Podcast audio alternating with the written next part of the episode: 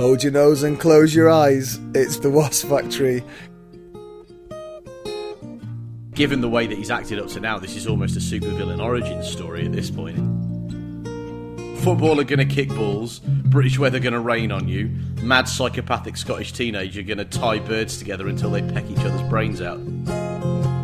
It was dark already. Um, let's not let's not beat around the bush. Um, it's about to get even darker. It's it's like if if Roald Dahl just took a load of PCP one day and decided to dial the darkness up to eleven, isn't it? Poison jam. Hold your nose and close your eyes. It's part three of Shark the World's read through of The Wasp Factory by Iain Banks. I'm Matt.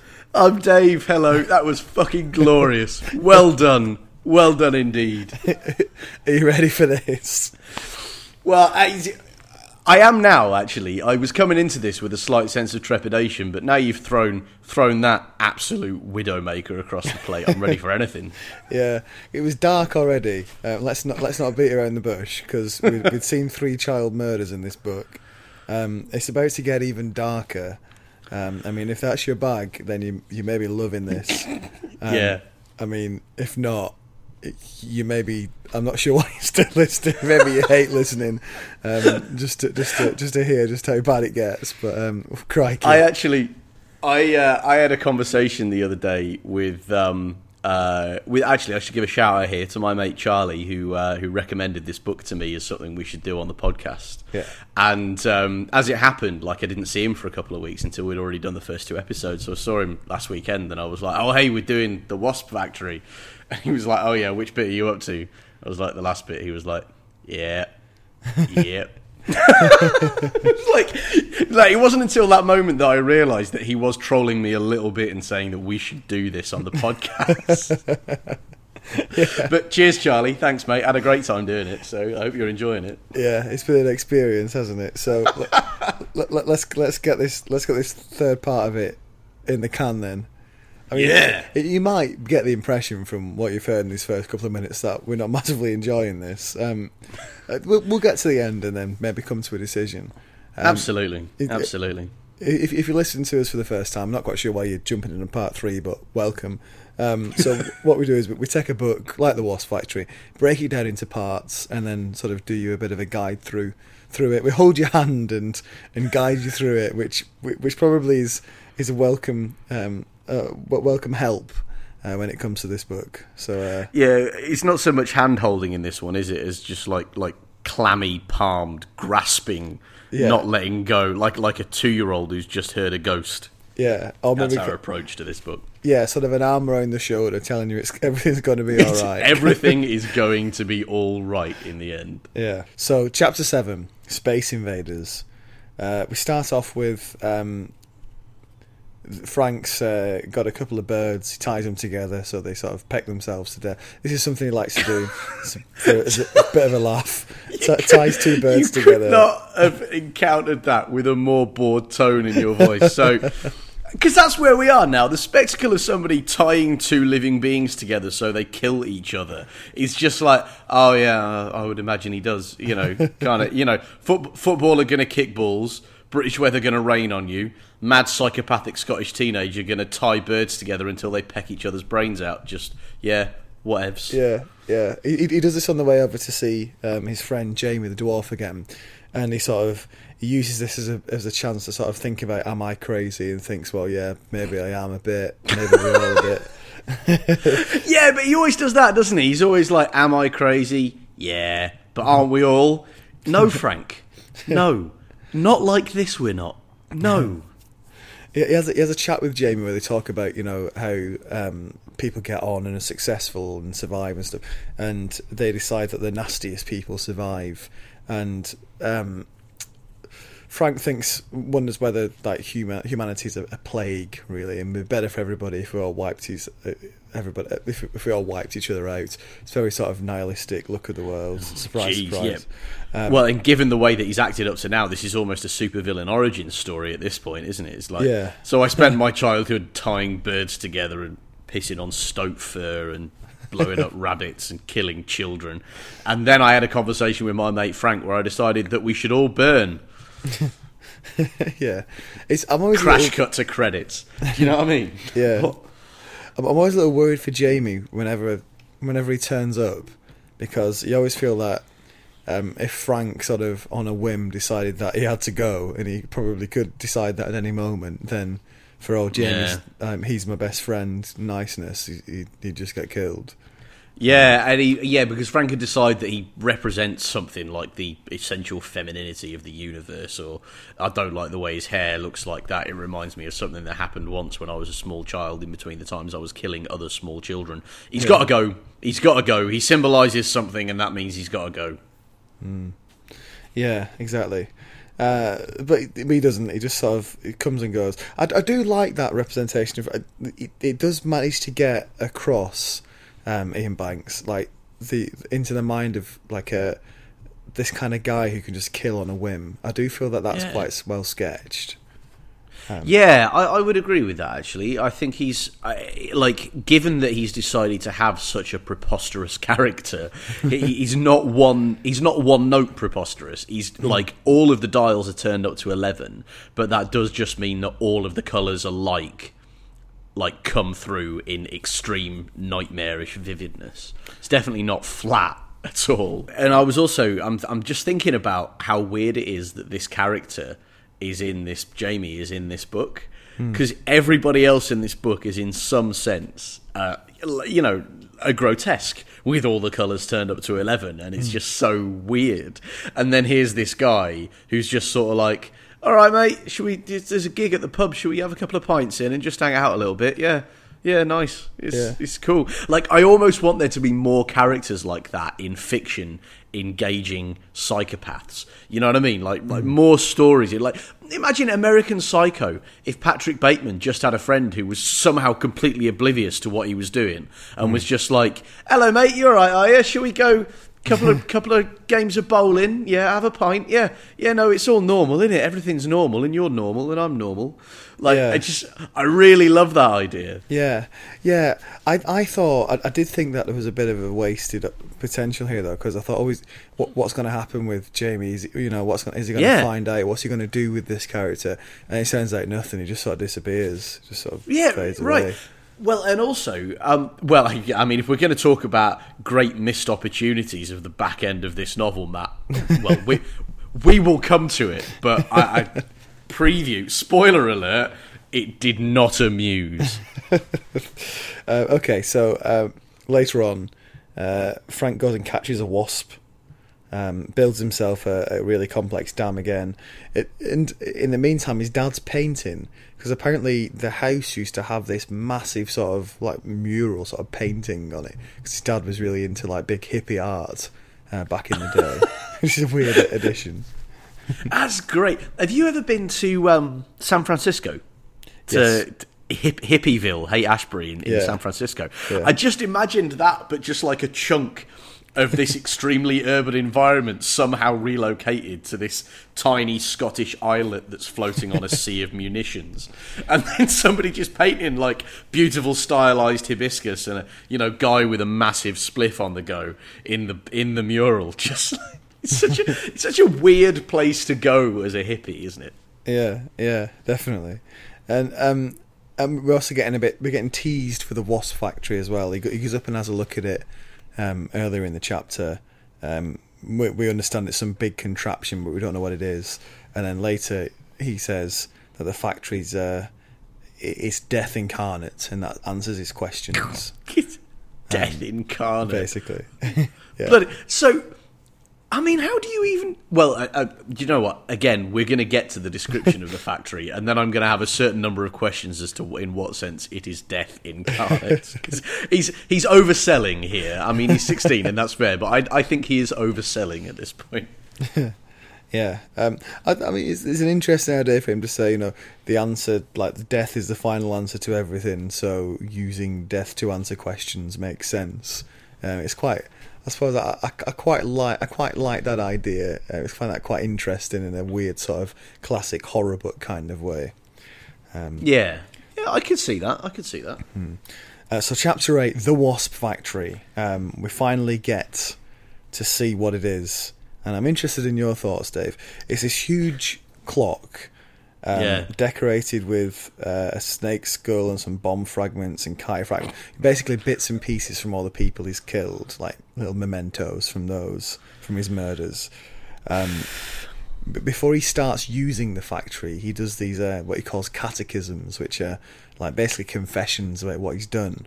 Yeah. Um, and then he he uses the factory. This is basically what happens. So you stick a wasp inside it. It's basically this sort of big clock. I'm trying to do my best to explain this. I believe in you, mate. You can do it.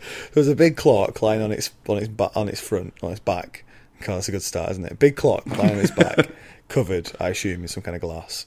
Um, and in at each hour, num- like each number of the twelve around the clock, there's a little door, and basically you wait for the wasp to go through one of the doors, and normally the so this other door closes behind it, and then it's uh, basically choose one of your twelve forms of death.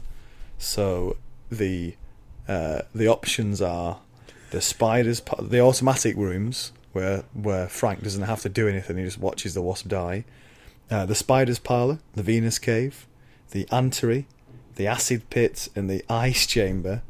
Um, and the ones that the manual ones where he's got to do something, the boiling pool, the air gun, the fiery lake, the gents, which is basically where he pees on it so he dies, the vault room, the dead weights, the, the blade corridor, and there's a few extra ones that he sometimes has. The poison jam, um, something to do with the something to do with the. Poison jam. It's like, it's, it's like if if Roald Dahl just took a load of PCP one day and decided to dial the darkness up to eleven, isn't it?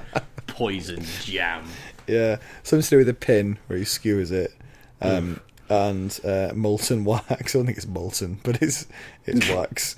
Uh, and death by fire is always number twelve. Um, so, Naturally. So okay, just as an idea, I mean, I mean, I suppose I, I, I'll say what I, I thought it's a, it's so weird. and It's, quite cool to have it just realise this really weird thing. Um, I don't know. What did you think? I, well, I would agree with that very much, first of all, because um, how nuts is it that this is so cinematic, but it's in a book? You know what I mean? This is the kind of thing that you would like you would film and it would be clear, but it takes a, a writer of real skill to be able to describe how it works using prose, and he does that very, very well. Um, although it did sort of make me wonder, like, how did he get away with making this? Because he describes it, doesn't he, as like it's cast iron thing, and it's clearly, you know, fucking enormous. And it's got all these extra little chambers where he can watch wasps die. And one bit where he can piss on them, and another bit where he can set them on fire, and another bit where he can give them poison condiments. and um, and like, so he must have had to drill holes in this thing and like do do some proper construction work, right? Yeah. And uh, so we know that his dad can't get up the stairs into the loft. So fair enough. Like he knows he's going to have a little bit of privacy up there, but for how long? Would would you say? You know, just like because he's got to be using like heavy duty equipment at this point. You know, sort of like Frank, what are you doing up there? Nothing. Have you seen my poison jam and my acid bath? no, Dad, not. I haven't seen a thing. And also, also in this place where there's so many explosives, how does he not have a little pan full of gunpowder or something? Yeah, missed opportunity. Missed opportunity indeed. But the other thing that I thought was dead interesting about the Wasp Factory is, like you say, these catechisms that he goes through before he gets started on it, because um, they are confessions. I'm just thinking about the idea of, uh, of him sitting watching it, and this little wasp wanders down a corridor, and then explosion. What's that? Nothing, Dad. Nothing. That'd be amazing. But it's just it's the fact that at that it's at that point that he like he embraces rationale and goes, no, that would be a bit too much. Definitely not Yeah. going to have any explosions up here. Yeah. Acid baths, Venus flytraps, tropical plants, by the way, in an uninsulated loft off the north of Scotland. Seems likely, Frank. Well done.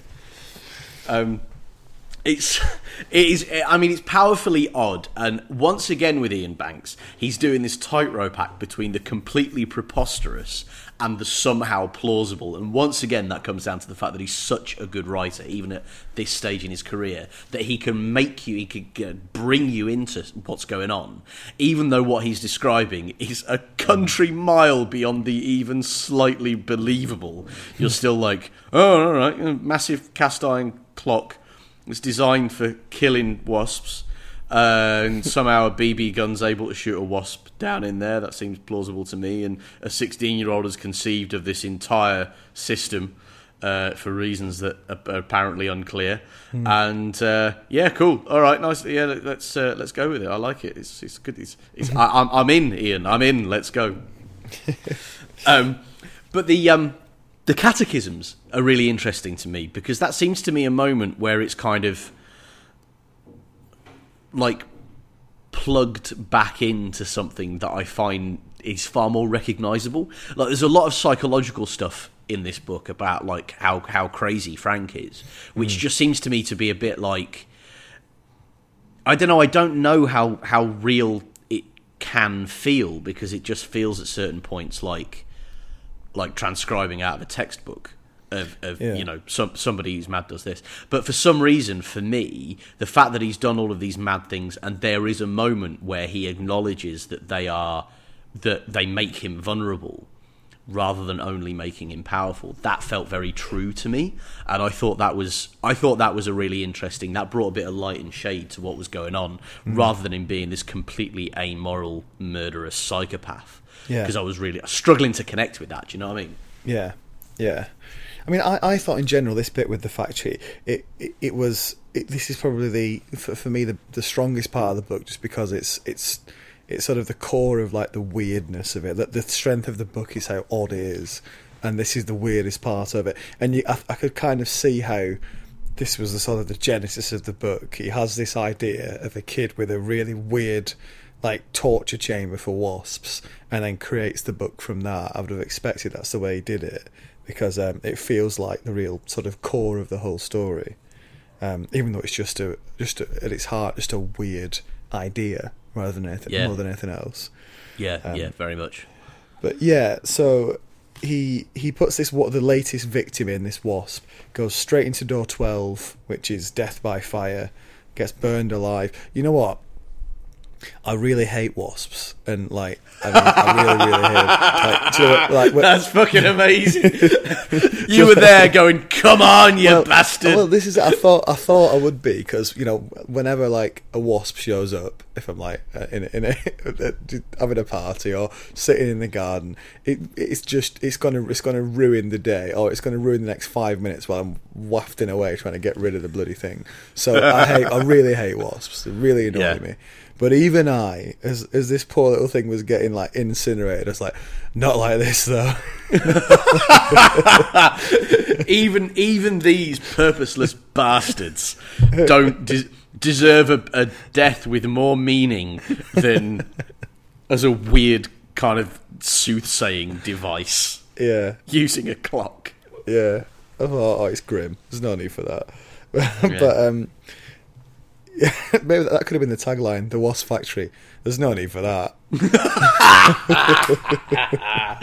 Do you know what? I would pitch somebody on a comic retelling of this book, subtitled "There's no need for that."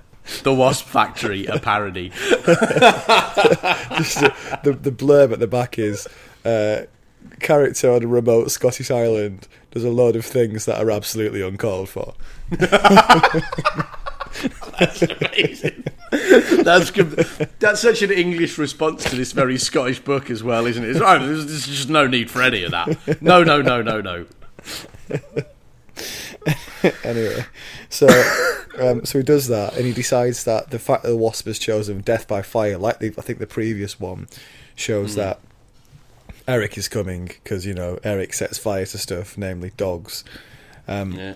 So he goes and has this holds this little séance thing in the bunker, where he basically holds his hand over a candle and burns his own hand, and he feels like he's had a vision where he's seen Eric or he's actually been in Eric's head. Um, and the book's so strange that I don't know. uh, For a, for a bit, I'm thinking, well, okay, maybe we're it? in a reality where that could happen. Or maybe it's Yeah. not. Um, those are the options. the, the many, many other ways in which that could appear to occur but not actually occur. Yeah, it's weird this reading this after Game of Thrones, isn't it? Which has got a fair old streak of this sort of, un, you know, self-damaging magic in it itself. Whereas you are kind of tipping over and you kind of expect him to look up and be like, "The Red God says." yeah. Um, yeah, but it's and I actually liked the scene that comes a little bit later, where um, where he he tries to find out if he was right. Yeah. Instead of because in many ways that he's just completely filled with his own mad sense of purpose, and then on this one he kind of wants to know whether like almost like almost as a scientist whether that was a whether that actually happened or not.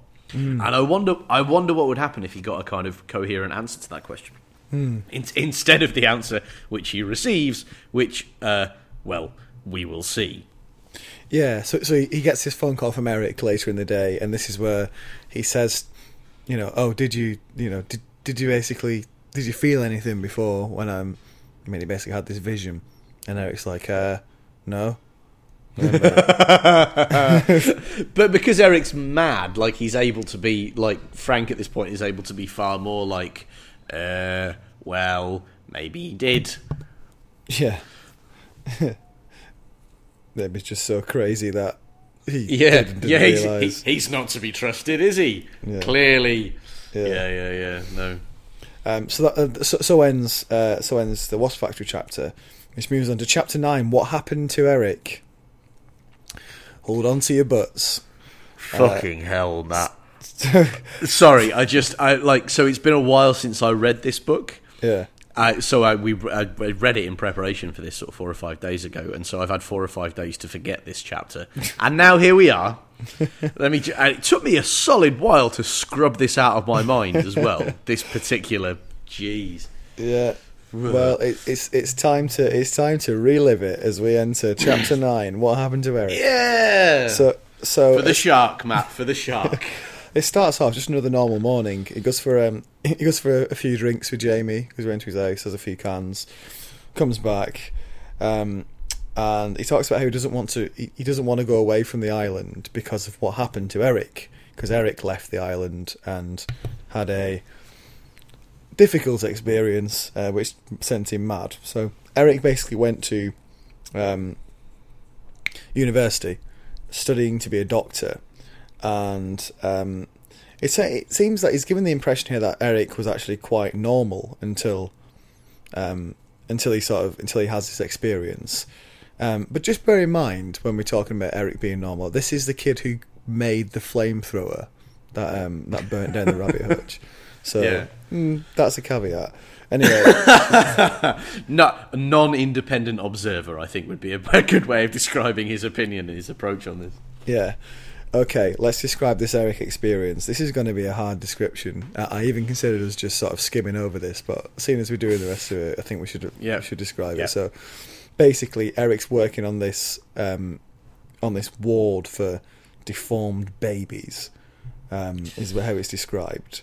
Yeah. Um, and uh, there's this paralyzed kid who's got a little sort of um, plate on its head, and um, it's uh, Eric's feeding it, and it's obviously basically turns out it's dead, and um, there's all these flies basically in it growing in its brain, and Eric just goes just goes just found sort of screaming on the floor when he when he discovers what's Yeah. happened, um, and that's what's that's what sort of pushes him over the edge. So yeah. I mean, there you go. That the, the the sort of it's kind of like he's done the wasp factory. He's done the three child murders. He's done the uh, massacre of the rabbits. he's, he's going to do a setting a dog on fire later. It feels like this is the one where he's like, right, okay, I'm really swinging for the fences here. How how disturbing can I get? I mean, if you, I think you're trying if you're trying to write the most disturbing book you can, Yeah. then then this is the sort of I suppose this is what you write, isn't it? And Yeah. you've got to you've got to give him you've got to give Iain Banks credit, I think, for for really saying there really is no holds barred here. I'm swinging for the fences and trying to disgust as many people as possible. Yep. Well, and uh, job done there, Iain. Job job done, mate. Well, well done indeed. If that was played for and got, I think would be it would be a reasonable summary. Yeah. Oh, it's awful, isn't it? And and and I think the I think the thing that's most powerful about it for me is that I don't. I think it is a fairly lazy story writing trope to have one event that sends somebody completely insane. Hmm. I, th- I also think it's a fairly lazy storytelling trope to have this idea of insanity. You know, this idea of this point where you go and your mind's just gone and hmm. there's no nuance to it and, and nothing like that because, you know, there is always such a thing as recovery and there's always such a thing as treatment. Hmm. Um, I think insanity.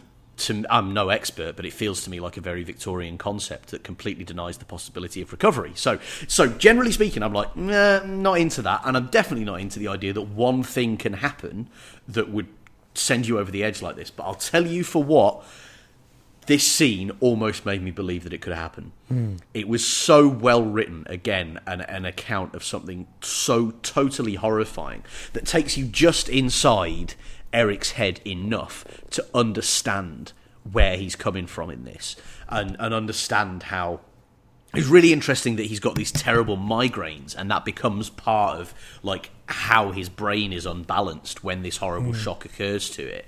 And and i that, that felt very true to me actually. Having said all that stuff about one thing not knocking you over the edge i still think that's true. But i can definitely see how your physical circumstance changes the way that you think and that if there's anything that's going to cause somebody to go completely crack is, is experiencing something like that when you're you know the relationship between your body and your brain is already in this kind of state of extreme pain and hmm. extreme kind of anguish.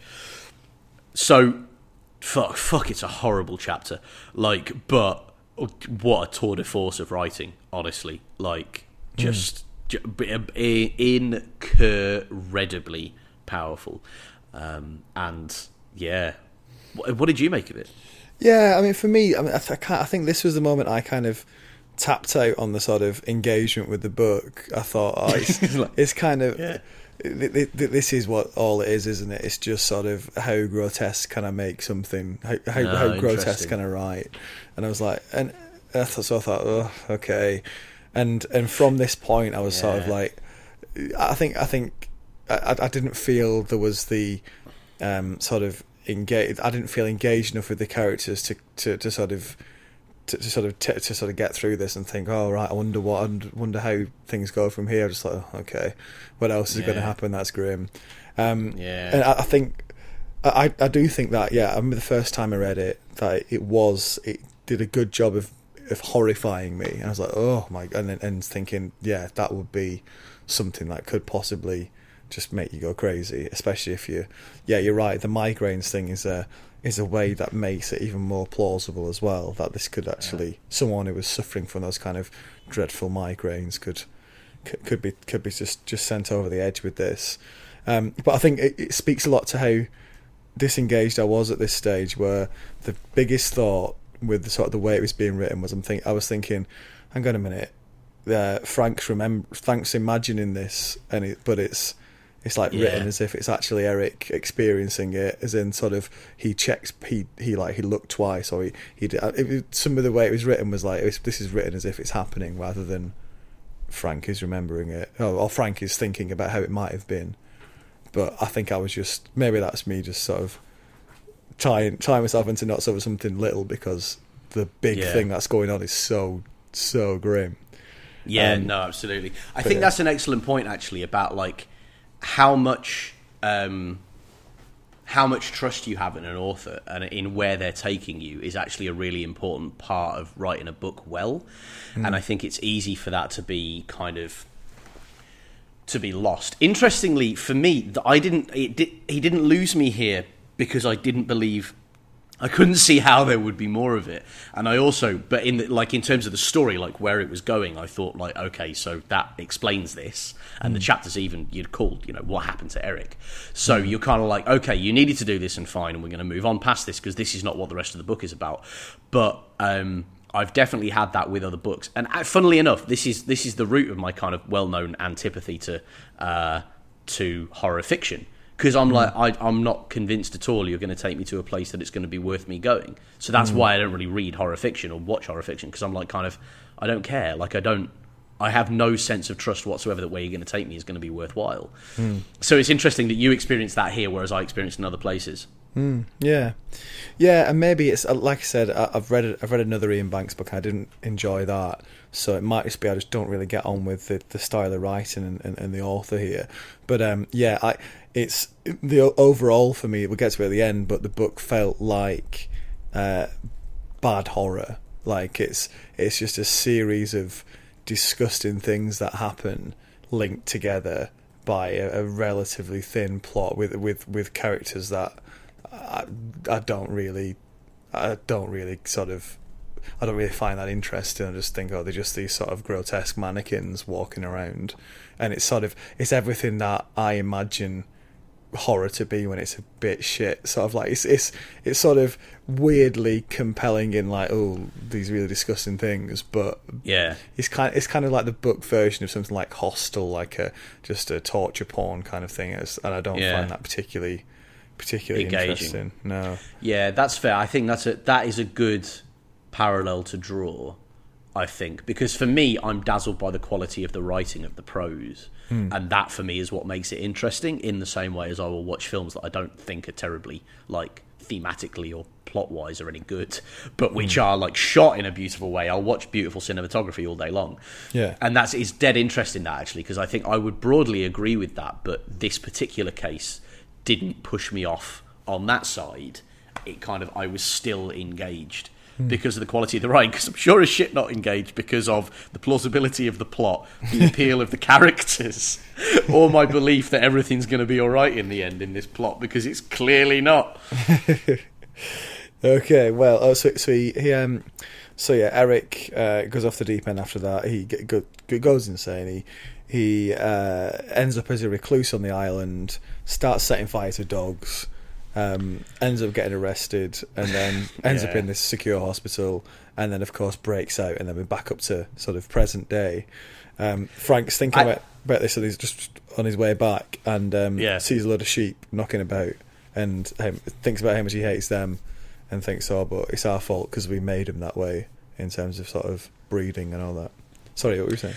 Well, yeah. I mean, the point about it's our fault because we made him that way because of breeding and that is a is a point that is going to become pertinent as we approach the end of this novel, of course. But um, I actually thought, for all that the individual scene was a very powerful kind of evocation of that event, um, the long tail of it I thought was complete bollocks and actually fairly lazy. Just like, yep, so this horrible thing happened, which I've rendered in really, really precise detail. But then, of course, we all know once you've gone mad, you just go mad. So something, something, something, burn dogs, something, something, something, slow decline, something, something, something, lunatic asylum.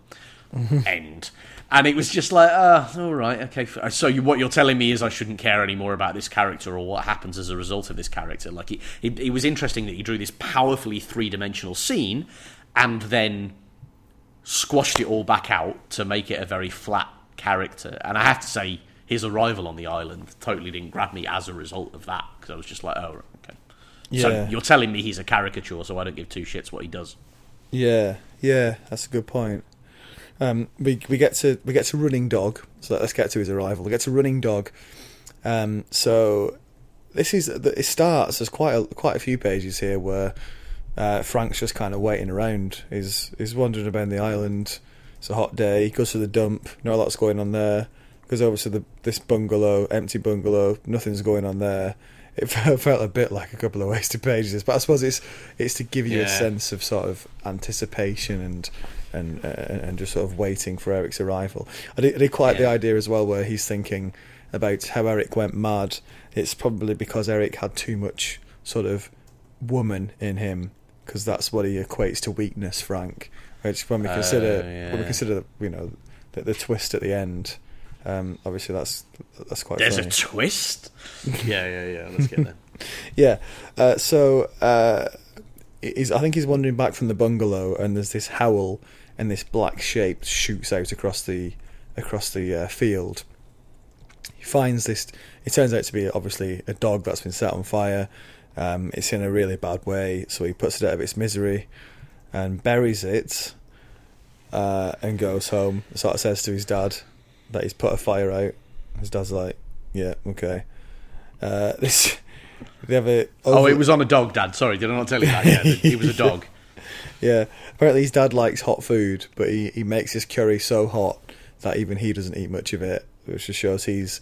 It, it, it is quite nice. This is a, a sense of like foreboding and how, in their own ways, both um, Frank and his dad are, are feeling this sense of sort of something about to happen and this unease. Yeah, and I think that sense of foreboding was really, really well done. Actually, like I, I really liked that, and I think it was. He's not at all surprised that Iain Banks good at doing that, but it was a really. I, for some reason, it just it was the second very evocative piece of writing in in 10, 20 pages or so, where I was just like, ugh, just it feels like a like a hot, muggy summer's day, just waiting for something to break. Is what Yeah. this felt like. Yeah. There's another call in the evening from Eric. It's basically just more nonsense. Um, he Frank accuses Eric of burning this dog and says, "Look, stop doing it." And and Eric's like, "What are you on about?" And, and Frank just hangs up. Um, so uh, you know, progress there Eric. Say recovery. He's not smashed up the phone Yep. box, so you know, hope maybe. Still, springs eternal in the Wasp Factory. It- yeah, I was going to say, not in an Iain Banks novel, though, does it? Hope springs once and fairly flaccidly, and then falls echoing into a bottomless abyss of despair. That's an Iain Banks novel.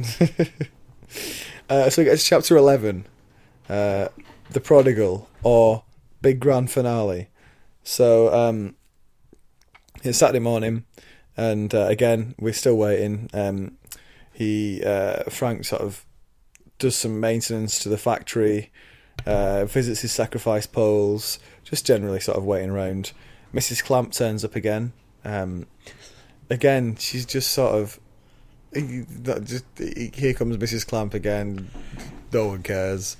It's So- weird, isn't it? Like, what is her role? She's boring normality, is that it? Yeah, Like, she's just, her role seems to be to turn up, say things with weird italics twice a sentence, yeah, and then be completely oblivious to the fact that she's been coming in and out of a horror movie yeah. every what twice a week for the last 20 years Yeah. so odd And she nearly got pushed into a freezer. Oh yeah that too yeah yeah yeah, yeah, yeah. and she's she's she's taken her life in her hands on many occasions without knowing it once yes Yeah. So she turns up and she eats some gone off cust- rhubarb and custard um, with Frank Rhubarb and her dad. custard Grim. is a bit isn't it Yeah. Um, Frank, as he's out, goes out the house again, sees his dad um, set off for town, um, and he thinks that's weird because he doesn't normally go to town at this time. He goes back to the house and turns out it looks like his dad's had a call from Eric because the phone's off the hook and there's half a bottle of whiskey missing.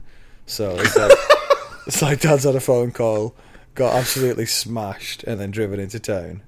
It's, So- I mean, that bit, bloody hell. Like, it wasn't entirely clear to me what the flow of time was in that little piece of plot, but you, Yeah. it does conjure the image, doesn't it? Of him, his dad receiving a phone call, and it's Eric, and he just very, you know, puts the phone back on the side, turns to his left, opens up the drink cabinet, and just necks half a bottle of Jim Beam or something. Yeah. like, oh, all right, I, that that seems to be a slight overreaction. But as we will see, this is neither the first nor the last time in this book where Frank's dad, as a character, does something which is really weird for not at all apparent reasons. Yeah, so Frank then gets Frank's then waiting in the attic. He's basically um, staking out. He's he's got his position up at the top of the attic, um, little chair by the window, looking out over the island, and he's waiting there for um, for Eric to arrive. Um, he gets his phone call from his dad, really drunken phone call, saying, "Oh, coming to town, meet me at the library, Frank." So um, yeah, I, I love I love that when he's drunk he can't pronounce the letter K. Yeah. Frank, Frank. Frank. So he, he sets off to the um, t- to town, but then sees that the phone lines are cut. Um, and therefore deci- and therefore realizes that his dad's trying to lure him away. I'm not 100 percent sure how that works, but maybe I maybe I missed a, a- an important point. What happened there? Well, no, I wasn't clear on that either. It was a great creepy piece of writing. It's one of those fantastic, you know, the call was coming from inside the building kind of things. But yeah, I mean, so his dad must have. So the only rationale for it is that his dad must have known that Eric was going to the island and called Frank to try and get him off the island. But then Eric cut the telephone wires. But then they would meet, wouldn't they? Because. Hmm. So you wouldn't save him from anything there. Like if he's already cut the telephone wires and your call's the last thing that got through, then yeah. Okay. Like I, I don't know. Like it was, it felt it was a bit of a squib. This it was a bit of a bit of a moment where I was like, oh, oh, is it? yeah. Okay. Am I cool. right in? Uh, yeah, no. I so it lost me as well. Yeah, yeah, I thought it was. I thought it was that, but then I thought maybe I just haven't read it properly. Yeah, okay. So, um, No, no, no, no, no, Matt. I think at this point this is just surprisingly slack uh, plotting from Iain Banks. because I'll be honest, I wasn't sort of, you know, edging my seat reading this, sort of poring over every word by this stage. So there's a chance, there's a chance that I haven't just haven't got that, but I'm not going back reading it again. that is actually in that aspect it reminds me very much of another iain banks book called complicity which is a far more conventional narrative but is just as nasty and unpleasant if not more so actually um, uh, but I this I do the same when I read. I've reread that a couple of times, and I just skip the bits that I know are going to be awful, and they are many. Just like, no, no, no, not reading this. No, Uh, so darkness comes to the island. Uh, Frank's dad returns, blind drunk, um, falls asleep on the sofa, and now Frank seizes his chance. He steals his dad's keys, runs up to the study, and opens the door. This, this this room he's not been able to get in for for, for years. gasp. Yeah, um, and he sees there's this jar with what appears to be his genitals in, and he has this little moment where he cries, which is a little, little sort of, I suppose, a, a, a, an interesting beat in his uh, character.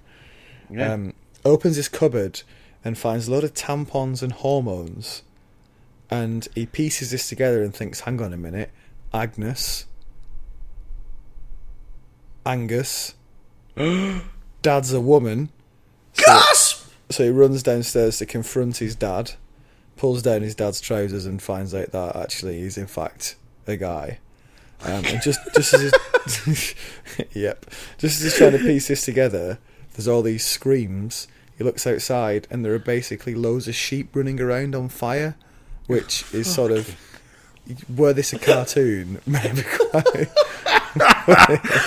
but It's funny like- you should say that because I was about to say that this is a bit pantomime, isn't it? He's a woman. No, he's a man. Yes, he is. No, he isn't. Oh, look, there's a sheep that's on fire.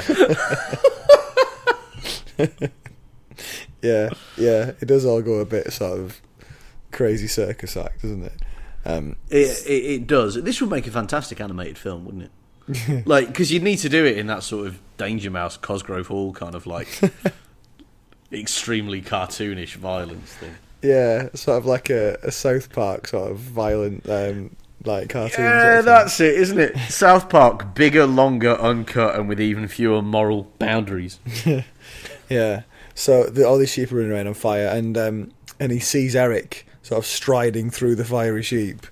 Um, like Denzel Washington in Man on Fire with extra sheep. yeah, or like some kind of amazing like metal video for a for a. Uh, Oh, that's what song. it is, isn't it? That's incredible. The Nightmare Circus. That's what it is, Matt. It's the Nightmare Circus all over again.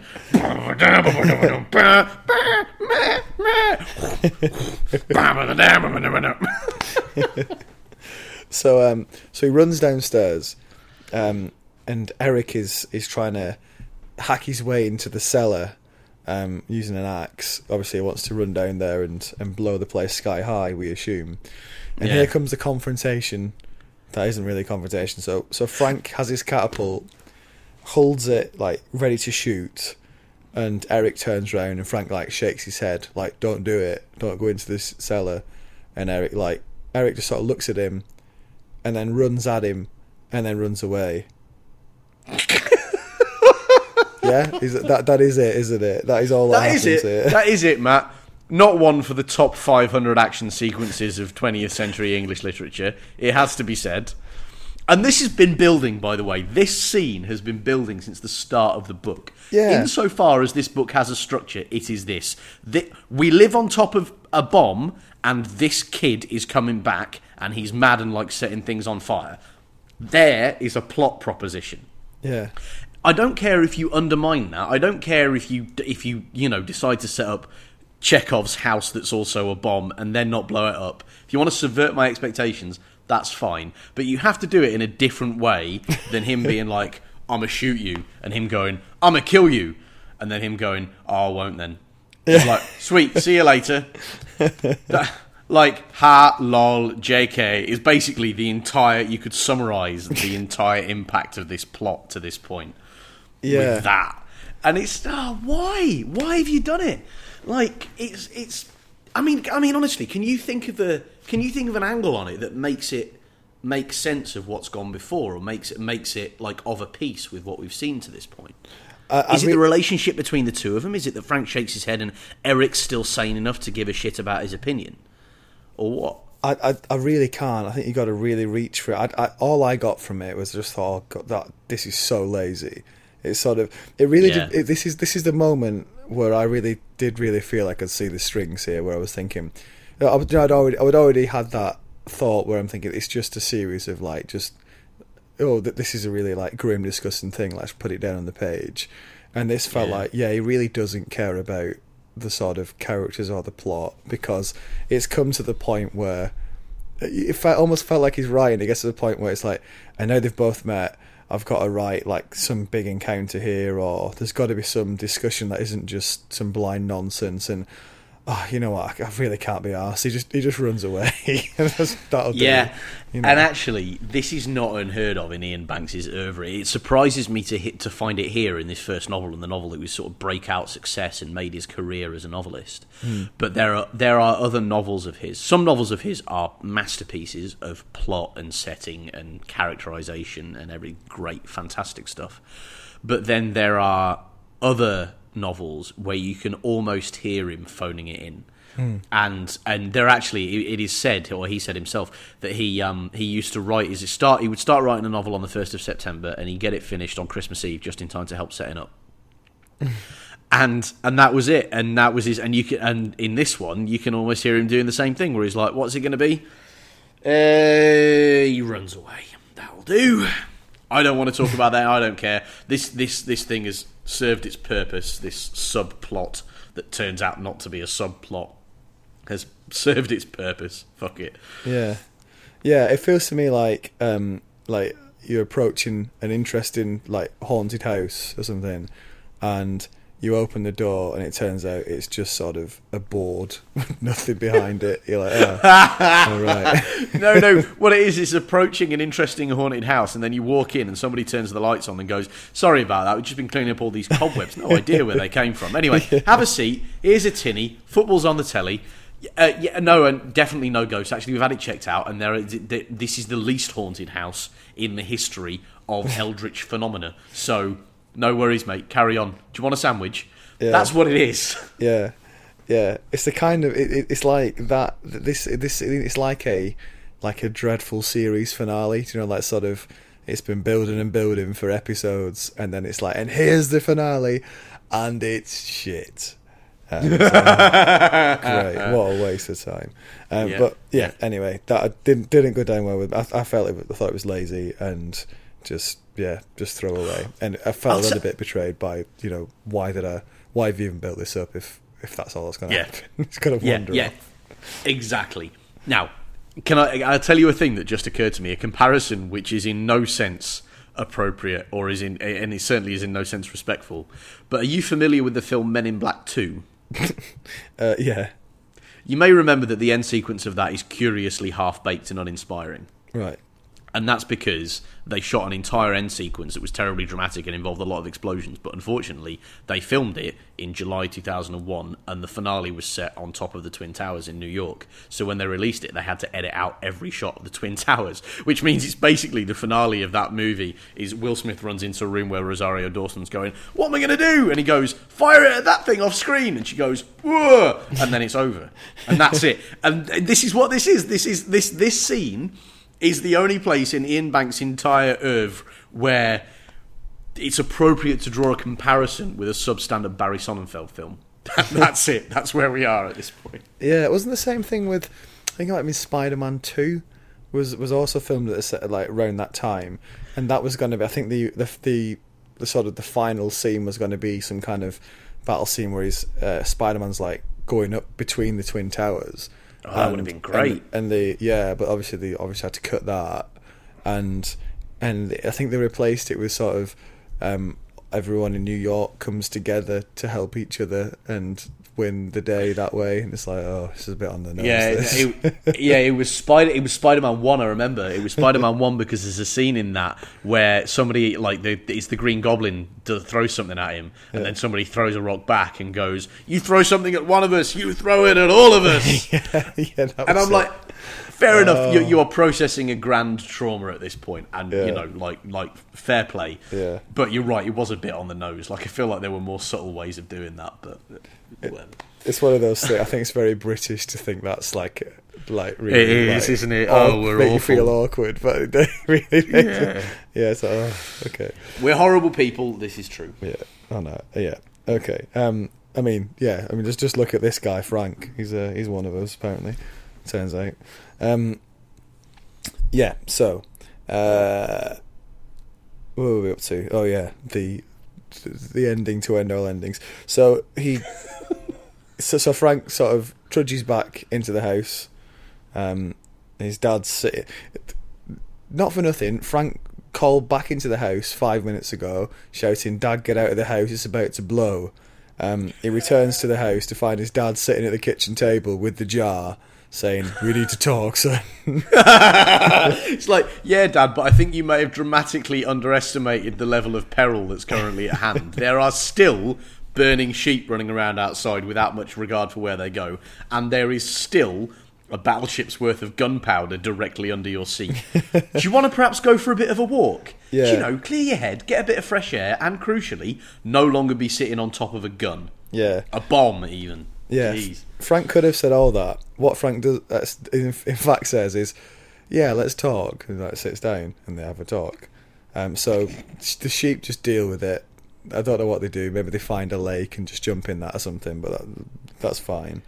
Um, and we find out about the spe- so, so the the specimen jar is like has been opened, and what Frank thought with his genitalia are just these little like um, plasticine pieces, Unbelievable. which yeah, which goes to chapter twelve.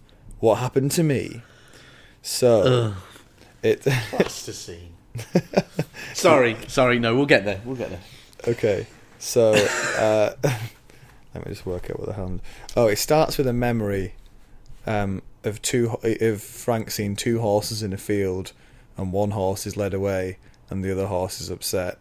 Can you uh, can can you see the parallels here? Can you see the subtext, Dave? Um, I think can we call it a subtext at this point? Is it, I feel like it's been drawn out and hammered out in, in you know it's not so much a subtext as it is a billboard at this point. I think. Yeah. Um, for those who haven't been paying attention, and crikey, you'd have to try hard not to have got this, but perhaps the two horses represent Frank and Eric, and Eric was mm. taken away, and Frank got a bit upset oh. about it.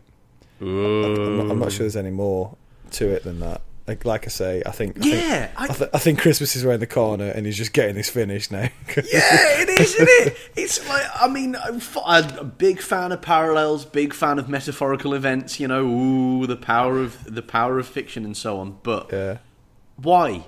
I mean, you telling me something? Why?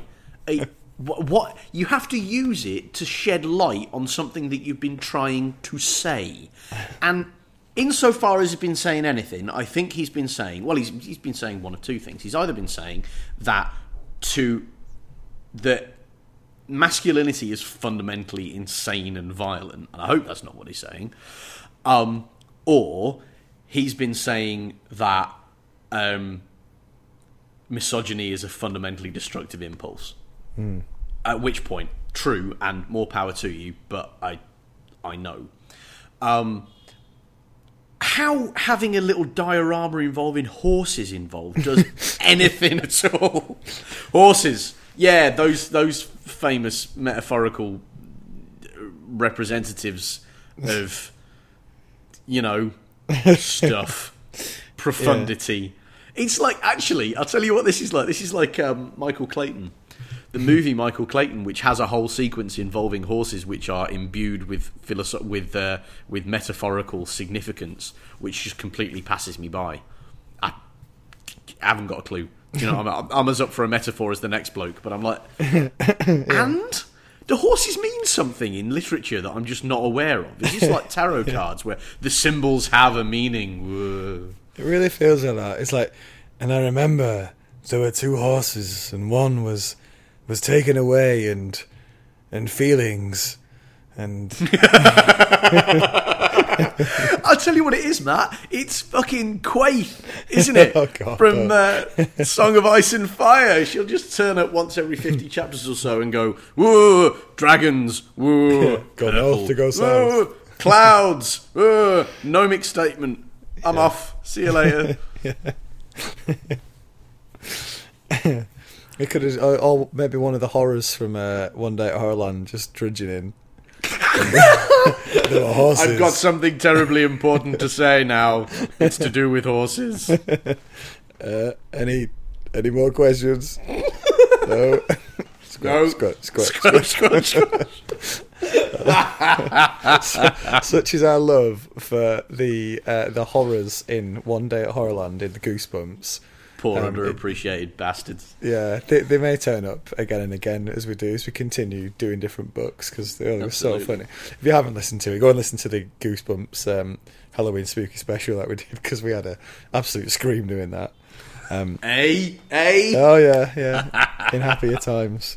Anyway, back with the Wasp Factory. yeah. Um, so yeah, Frank finds Eric asleep, like in a field, and sort of holds his hand, which um, is is is touching, I'm sure, in some ways. Um, Yeah. And yeah, so it turns out Frank is in fact Frances Lesley Oh. Cauldhame. Um, it's not his dad that's a woman; it's him uh, Yep. or her. Um, Yep. so, dad's been giving her hormones uh, since a small child. So, so she was actually mauled by this dog, but um, obviously it didn't rip. It didn't rip a dick off because she didn't have one. Sorry if this is crass, but I mean, I'm Well, just- there's I'm- no way. No, I'm- no, but there's no way of talking about it. I think I'm about out. Yeah. the wells I've got dry. Iain Banks has literally beaten the civility out of you. Um, thoughts. Uh, so, so her thoughts on that feels foolish because she didn't need to do all these revenge things, like with the soul and stuff. Uh, and yeah, um, feels a bit bad now because oh yeah, I hate women and I'm a woman. Um, oh, um, yeah. and th- that says something, I assume. Uh, sorry. do, you, do, you have, do you have a tilt at it? What, what what's he saying here? Uh, um, well, like I say, I think he's either saying that.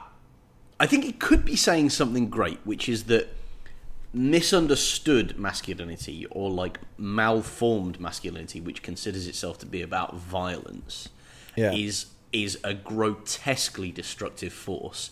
Even in a state of apparent innocence, where you've spent your entire life basically not interacting with society, right? However, that is a very powerful point about patriarchy and about the fact that it, it, malforms men and women. That it's not that feminism is is a force that's supposed to be transformative for the experience of all genders, not only women. Um, because, um, but it, that's that's the that's the, the the place in which the message is heard most strongly. Um, that uh, you know, violence is no solution to anything, and um, and domination is always grotesque. Mm.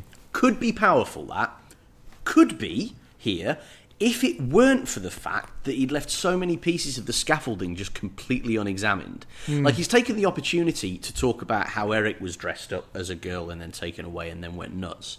And it's not clear that those things relate to one another, but but fair enough. Like he's made a character arc that's constructed out of that. But he's mm. he's, he's, used that basically as a way of, like you say, just doing a, a, a scene that is horrifying but not at all illuminating. It doesn't seem to have anything to do with anything that goes on in the plot. And as we see, it leads to the grand anti-climax of what we should call Nodgate. which is you're going to attack. Yeah, like oh yeah, no, all right, Nodgate. That's what we're calling it. Nodgate. um, and so he's just used it to build it to that. So Eric thematically is just like, well, I don't really get what you're trying to say about gender there. Uh, like, fair enough. Yeah. Um, but the big one is he's not examined at all why Frank's dad has done this. Like the only thing he says is it was supposed to be an experiment. Yeah. yeah. And and I and I get that like some people, you know, I mean, and again, like I suffer a bit from not being in the right generation here because I mean, back mm. in the eighties, this was almost contemporary. You know, that sort of yeah. Hey man, like everything's different. Change everything. Hold everything up to question. You know, like everything can be redefined. Idea, which was this super 1960s and 1970s idea, the shorthand for which is the idea of this kind of hippie hippie lifestyle that seems to be represented by Frank's dad and Frank's mum. Yeah. Um, like the it was far more contemporary. Whereas to me, this feels like a totally insane piece of social it's if if this is a realistic in in any sense, even an overblown, you know, contrast turned up version of what some people believed and did. Mm. If if that is the case, I still think a, a good account of it wouldn't just leave it there as a sort of black box in the plot that says, well, they were hippies, yeah. so of course they wanted to question the idea of gender.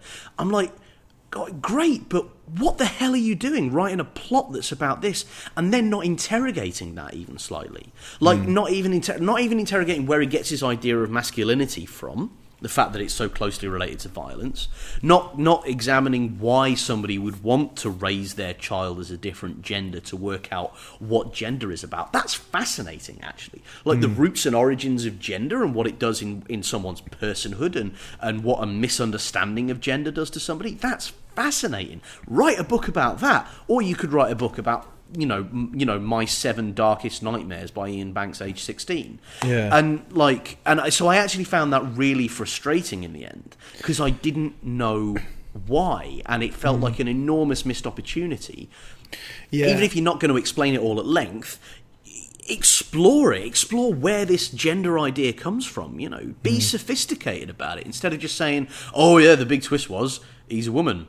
Um, you know, this doesn't quite I think this predates the crying game, but not by very much. Yeah. And so maybe this is a zeitgeist thing, but it left me totally cold, to be honest. Yeah, I, I just I just don't think he he really cares that much about the the questions raised by it. I think it is just a sort of just I don't, don't think he's thought that deeply about it. If I'm honest. Um, oh, that's I, I don't know. I don't know whether that's true because I feel like he gave. He said in that, like you quoted at the start of it, like he gave an interview where he said, you know, what he wanted to do was satirize religion, which he which he's done with a sledgehammer. In fairness, um, but he has done, um, mm. and and write a book that was pro-feminist. Mm. So I feel like he was thinking on that level. I just think he he decided to be more grotesque than he was um, exploratory. I don't yeah, know. Like he, I, I, he, wanted, he wanted to shock more than he wanted to understand. Yeah, I don't know if that's just sort of a bit of like retrofitting a theme to it as well. Just like he's yeah. written it, it's like, and then it, it goes out, and then one a couple of critics say, and of course it says this about feminism, and then he says, "Of course I was writing it to be about feminism." yeah, I mean, it could be, couldn't it? And I think it would be interesting to see kind of what the response was to it at the time, because all the mm. quotes on the cover are all "This is really good and really horrible" at the same time. yeah. And I don't. Sorry, Karen. No, I was just going to say that his, his final bit. He, he's like Frank thinks about we all have our own factory and fate, and um, you know sometimes things happen to us, and sometimes the doors open and we can go back, and sometimes we can't. And again, I just wanted to say that felt a little bit. It felt like the sort of it's three a.m. The three the three coffees are down. You've got the assignment due date coming up. Like you- you've got to hand it in in three hours' time. You just got to find some way of finishing this. and you just Push write a it little bit out, of yeah. nonsense, and that's Yeah. that's some kind of conclusion. I do like the final line. Yeah. Uh, poor Eric returns to see his brother to find he's got a sister. That was a nice little way to, to bookend it all. Yeah, I, I, yeah. I agree with that. Yeah, but and I think yeah, and that whole like you say the kind of oh we're all in the wasp factory, aren't we? Um, is like you you could do Yeah. something really interesting with that, but if you haven't written a book that's about fate up to this point, and it's not, I'm sorry, like like the stuff that you've done in the last chapter, that's about fate and decision and choice, hmm. right? But actually, if you want to make if you want all of his actions in the first part of the book to be a reflection upon that idea, what you need to do is make allow there to be some consequence for all of this killing. That's what you need to do. Is like the door closes behind you and you've already made these decisions and something has happened as a result of them. But it hasn't. He's not the one. His actions aren't the aren't what's happened to Eric. They're not what sent him mad. His actions haven't done anything to his dad apart from giving the mother and father of all hangovers. And he just ends up on the side of a hill looking at looking at horses running around you know, not really mentioning the only thing in the plot that could reflect on that, which is the fact that three people have lost their lives. Hmm. But so what? Actually, what you at the very least, what you need is a scene where he's like, "Yeah, so that didn't need to happen," and he needs to experience some kind of reflection on that or guilt for that or hmm. he needs to reflect upon what he's taken as a result of the lie he's believed hmm. um, and also, you need to talk to his fucking dad about it. You need at least a scene because it's not like he leaves Yeah. the island and he never gets a chance for closure, and that's what it's about. His dad's still downstairs sleeping off a hangover. Go and wake the fucking bastard up and ask him why he did this to you. Do you know what I mean? Like, Yeah. do something with it. Yeah. It's just a big bundle of missed opportunities. I, I, it could be a great book about fate, but it's not. And it could be a great book about consequence, but that's the one thing it's definitely not about. There are no consequences. Yeah, yeah. It does feel like the, the chat, which we aren't party to, um, but has gone down the lines of. So you're a girl. I gave you hormones, and um, you know that's this is the truth. And, and Frank just goes, right. Right then, yeah. See you later. Yeah. See you later then. yeah, cheers, Dad. Yeah, I mean, questionable decision making there, but fundamentally, uh, I'm a character in a novel, and the publication deadline's coming up. So, except it's not because this was his first novel. This was he sent in, you know, unsolicited. This was the one he didn't have to get finished for Christmas Day, and this ending actually feels a bit like he did. Yeah. Oh well, well. I mean, that, that, that's that's what we think of it. Shall we? Um, shall we get a few reviews? I've got quite oh. a few of these, Bob. Oh quite a my few word! Yeah, I I'm genuinely intrigued as to see how this this has gone down on Te interwebs. yeah. I, I, really will. I wanna will say. this. I will say this for it. It does provoke reaction. This book, doesn't it? Um, there's no doubt about that. Um, Jeez, yeah. So, um, Al Algerman, Algerman, um, gave it four stars, and I quite like this. I think if you if this had been the blurb on the back, we wouldn't have read it um, because you would have just you would have laid the smack down straight away. and Said, no way. how, about, how about this for a concept, Dave? What if Holden Caulfield was born on a remote Scottish island into a dysfunctional family with a former anarchist for a father and a flower power mother who ran away too soon after he was born? So yeah, Frankie's Holden Caulfield reborn from The Catcher in the Rye. What do you think? Yeah. Well, actually, I was going to mention that with his name, Cauldhame, Yeah. Holden Holden Caulfield. Um, uh, yeah, it's a bit on the nose, isn't it? Yeah. Well, I, I, Um, yeah, I- and I- I probably would have spiked it on the strength. Yeah, yeah. I mean, you, you hated that book and you hated the character. I actually quite liked Holden Caulfield, but um, I didn't like Frank. So. But I tell you what, I would like to do now is reread The Catcher in the Rye because I, I honestly believe at least three of the characters in that book to be taken from the early life of Donald Trump. But will I'm not going back and reading it again, so that's just my assumption. Is it, are you thinking of the Strad by any chance? I am, but I also think Caulfield himself Yeah, yeah. is hilariously self-involved, hmm. and he also terrific. I'm not going to do it. This is not about the book we're reading right now. I could I could go on for a long time about the way Holden Caulfield talks and how much it's like Donald Trump. Okay. Uh, Manny gave the Wasp Factory four stars, um, and he said, recommended for Scots teens with mutilated genitals who ingeniously torture animals and commit untraceable murders. I admit it's a narrow demographic, but if this is you, then I promise you're going to love it. I give that review four stars right there. That's fantastic. Uh, Fabian gave it four stars. This is quite a nice summary. He says, a nifty freak show with significantly horrific tableau to remain with you an eternity. I mean, it does stay Well, I- with you.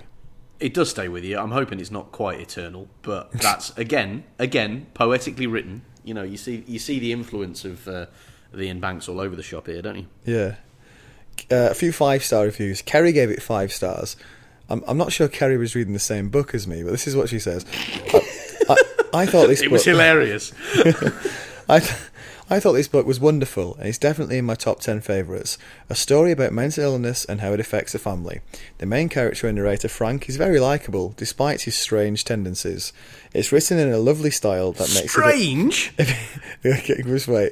It's written in a lovely style that makes it a pleasure to read. It's a story about childhood, family, nurture versus nature, secrets, being different, and thriving despite it all.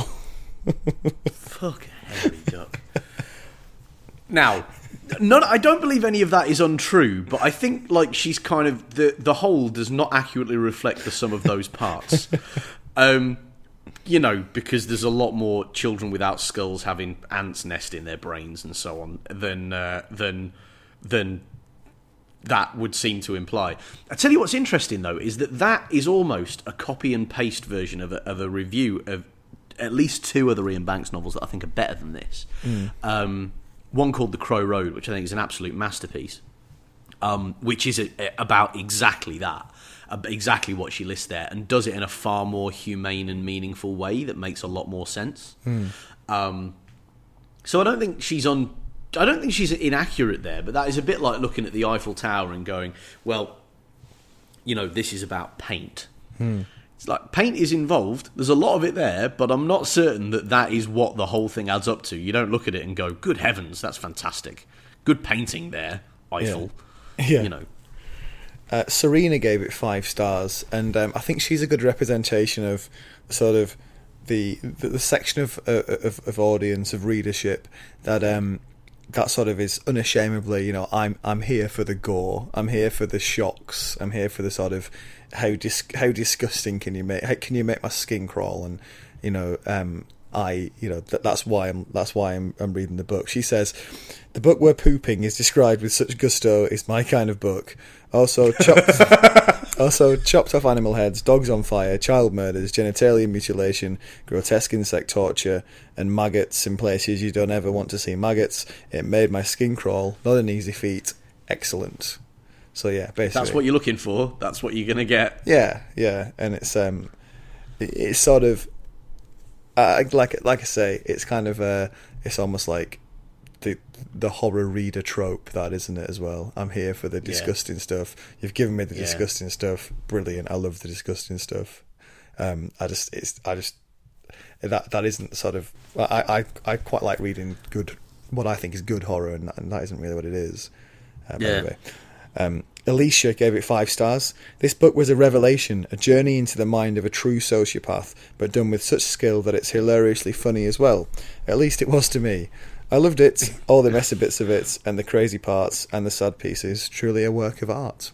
So big fan, Alicia. I'm, I'm glad. I'm glad Alicia enjoyed that. I, I would say for me, I, I never laughed aloud. Just, I there is dark humor in it and great irony, but funny isn't one of the first ten words I'd reach for to describe the book. To be honest, Yeah. Shall we um, delve into some one stars? So, um, Brian. Brian gave it one star. Uh, he got a little confused in himself as he did it, though, as he did the review. Did he mean to give it five? well, Brian says, Don't read this book. It's boring, horrible, and ponderous. A pal of yours will probably recommend it. You probably trust this pal. He'll expertly lure you using shared history, telling you that you'll love it, but you won't.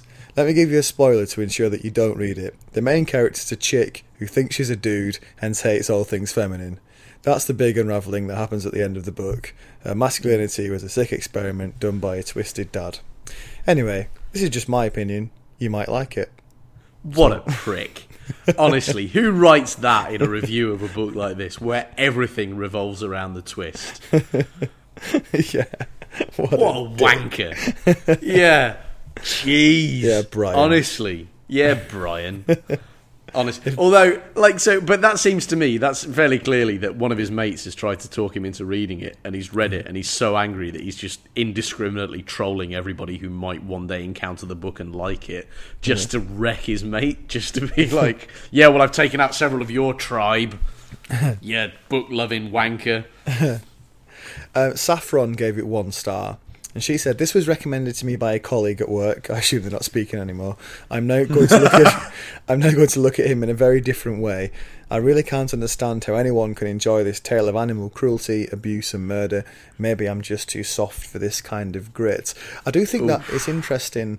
Um, quite a lot of people who either love it or hate it seem to seem to do so from a perspective of what it says about me as a reader. So some people who love it say, you know, I love it because it sh- um, because it says that I can I can read stuff like this and not be affected by it. And then there are Yeah. other people who say I hate it, and it's because um, I can't understand how anyone could read something like this and not be as sensitive as I am about it. And I think a lot of these reviews are sort of wrapped a little bit self-involved. I think both I'd say Saffron and who was it earlier on, um, Alicia, who who loved it for or not Alicia, the one who loved it for Serena for how disgusting it was. I kind of think these reviews are more about advertising who they are rather than what the book is about. That's very interesting, and I think you're onto something there. Well, and I think that's, I mean, that's because that's how we're encouraged to consume anything in terms of mass media these days. Yeah, yeah, is true. as a statement about who we are, and so, yeah, oh, geez, I feel for the guy who might have just might have just had a slightly a slight interest in kind of well written Scottish literature, and he's got somebody at work now going. You know, because the first time that anything, anything, even like he drops his coffee cup, she'll be like, "He's trying to kill you with that." Yeah, trying to trying to scold your skin off. I read a book, told me to read this book. It's fucking sick. He's wrong in the head. That one. Do you know what I mean? Yeah. Like, yeah. Um, we'll, we'll, we'll yeah. be tired for that guy if, if a kid goes missing somewhere near Oh, him because yeah, Saffron's jeez. making an anonymous call to the police. she's, she's definitely ready for that. He read a book. It was sick. What do you mean that's not admissible as evidence? it's open and closed. Throw away the key. Okay, um, Helen gave it one star. Um, Helen said, I'm English and as such crave disappointment, which is probably why I persisted with finishing this book. That's hilarious. She's nicked that line from Bill Bailey, but it's applied with absolute perfection. Uh, Maggie gave it one star. Um, she says, "Frankly, I was left say- frankly, frankly, I was left saying out loud. Hey. Yeah, I think she meant meant that. Frankly, I was left saying out loud, who the fuck cares, dude? I live near San Francisco. Everyone here has gender issues. Big freaking deal. All that garbage is such for such an insignificant and pointless payout. I think." That's quite an interesting review in the context of what you said about when the book Yeah. was written and that it was a much bigger deal this um, in the 80s. Um, Yeah. And I suppose, much. yeah, present day San Francisco is is as far removed from that as you can get. But I don't think that's Iain Yeah. Banks' fault. No, it's not his fault, but isn't it interesting that you're that because he's been so adept at making you feel disgust up to this point, you know, across the whole book, he doesn't come across as somebody who really needs or deserves or wants the benefit of your doubt. So with another book that had been less affronting, you might have ended up being like, "Oh, okay, you know, fair enough, but I see what he's trying to do and I'm kind of willing to enter into because it's so it, it wants to be so violently shocking and violently contemporary as well. Um, he just doesn't get any extra rolls of the dice, and it ages. I think it ages quite badly as a result. Like I can definitely see how way back in the in the early 80s, this would have been a plot line where you were like, kind of, oh, that's shocking. Mm. Like, there are weaknesses in it, but good heavens, that's appropriate to the moment. You know, like it's very zeitgeisty. Mm. Whereas now, that zeitgeist has been and gone and gone through nine different revolutions, and so you just like, and? Mm. And that was very much my response to it. So I, I, I understand completely where she's coming from there. I, I didn't hate it nearly that much. I think there was all sorts of things about it that were terribly impressive. But but that critique is absolutely bang on the money. And and it actually because he's you know, it's the fact that he's written in such a, a difficult to read way that means he's got no one to blame for himself. No, no one to blame but himself for the fact that these days people come to it and are just like, oh, right, well, yeah, you're not. I'm not giving you any more slack here, to be honest. Yeah. Um, yeah, Yeah. Um, and the, the final review I've got for, for this is from uh, Hanag, who um, didn't leave a star. It was abandoned. Was the um, so you don't get a star rating. And she says, "Grotesque, sick, and twisted. I did not enjoy this book at all. I had been expecting horror and macabre after hearing various reviews and recommendations, but instead of being entertained by the gruesome content, I was purely disgusted that anyone could find this a pleasurable read. I couldn't get much further than half the halfway mark after being particularly horrified by." A disturbing incident involving an old war bomb, which we, we know about. Um, yeah. Well, and that's at the shallow point of the curve as well. Like probably if that wasn't for you, you Yeah. checked out at the right point. Yeah, but I just thought that was quite good uh, because I think that's the one of the real strengths of the book, and why I think why it's so successful is that its ability to shock and um, Yeah. and promote that sort of visceral reaction in people. And I think that's Yeah. why it's endured so much. Is that um, for for better or worse, it, it's quite possibly unlike very much else you could ever read.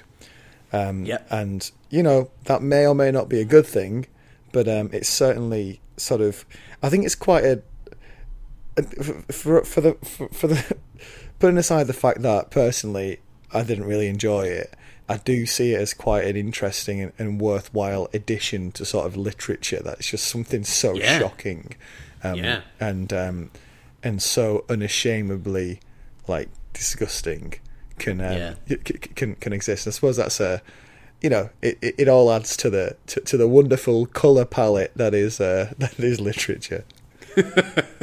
Yeah, I, I I would agree with that. I think that is a very good way of putting it. And um, like uh, you know, like I say, I don't disagree with the, the criticisms that have been levelled at it, and I do think it's aged poorly. But isn't it interesting that the thing which has made it age poorly, in insofar as it's you know it's now no longer quite such a shocking um, denouement, um, and that you're not willing to go with him because he's shocked you to this point and he just doesn't get any slack from you at all, is actually also the thing that gives it what enduring, what power it does have that does endure. Because then you're like, well, uh, you know, I'm definitely not going to forget it, and it's definitely not derivative of anything else. Hmm. And it's interesting with Iain Banks. I think this is true across most of his books. Is that it's not you're not watching magic being done. What he does with language and plot and character and so on is not.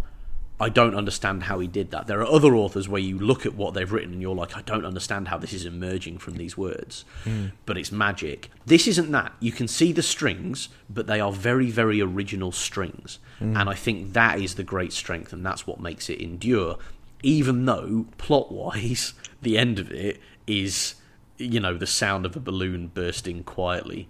It's, you know, it just. It, uh, it ends up in a place that's not in the slightest bit satisfying, um, but but the way it gets there is definitely not something you're going to forget. Well, that's a nice way to round it up, I think. So that is our review of uh, the Wasp Factory uh, by Iain Banks. Uh, next week we'll be uh, we'll be doing our Christmas special. So I think we're doing another Charles Dickens book. Um, Yeah, so uh, I wouldn't imagine there'd be quite as much, um, you know, of, of Iain Banks' Wasp Factory material lurking in that, but we shall see. Um, and if you want to get in touch with your own, um, thanks for people that have sent the reviews in. If you want to send any in yourself, it's uh, sharkliveroyalpodcast at gmail.com. That's sharkliveroyalpodcast at gmail.com. We're also on Twitter at sharkliveroyal. Uh, but until next time, I'm Matt. I'm Dave. Have fun. I will. Be safe. Don't, I'm don't, don't go killing any animals or children. All right. Bye bye.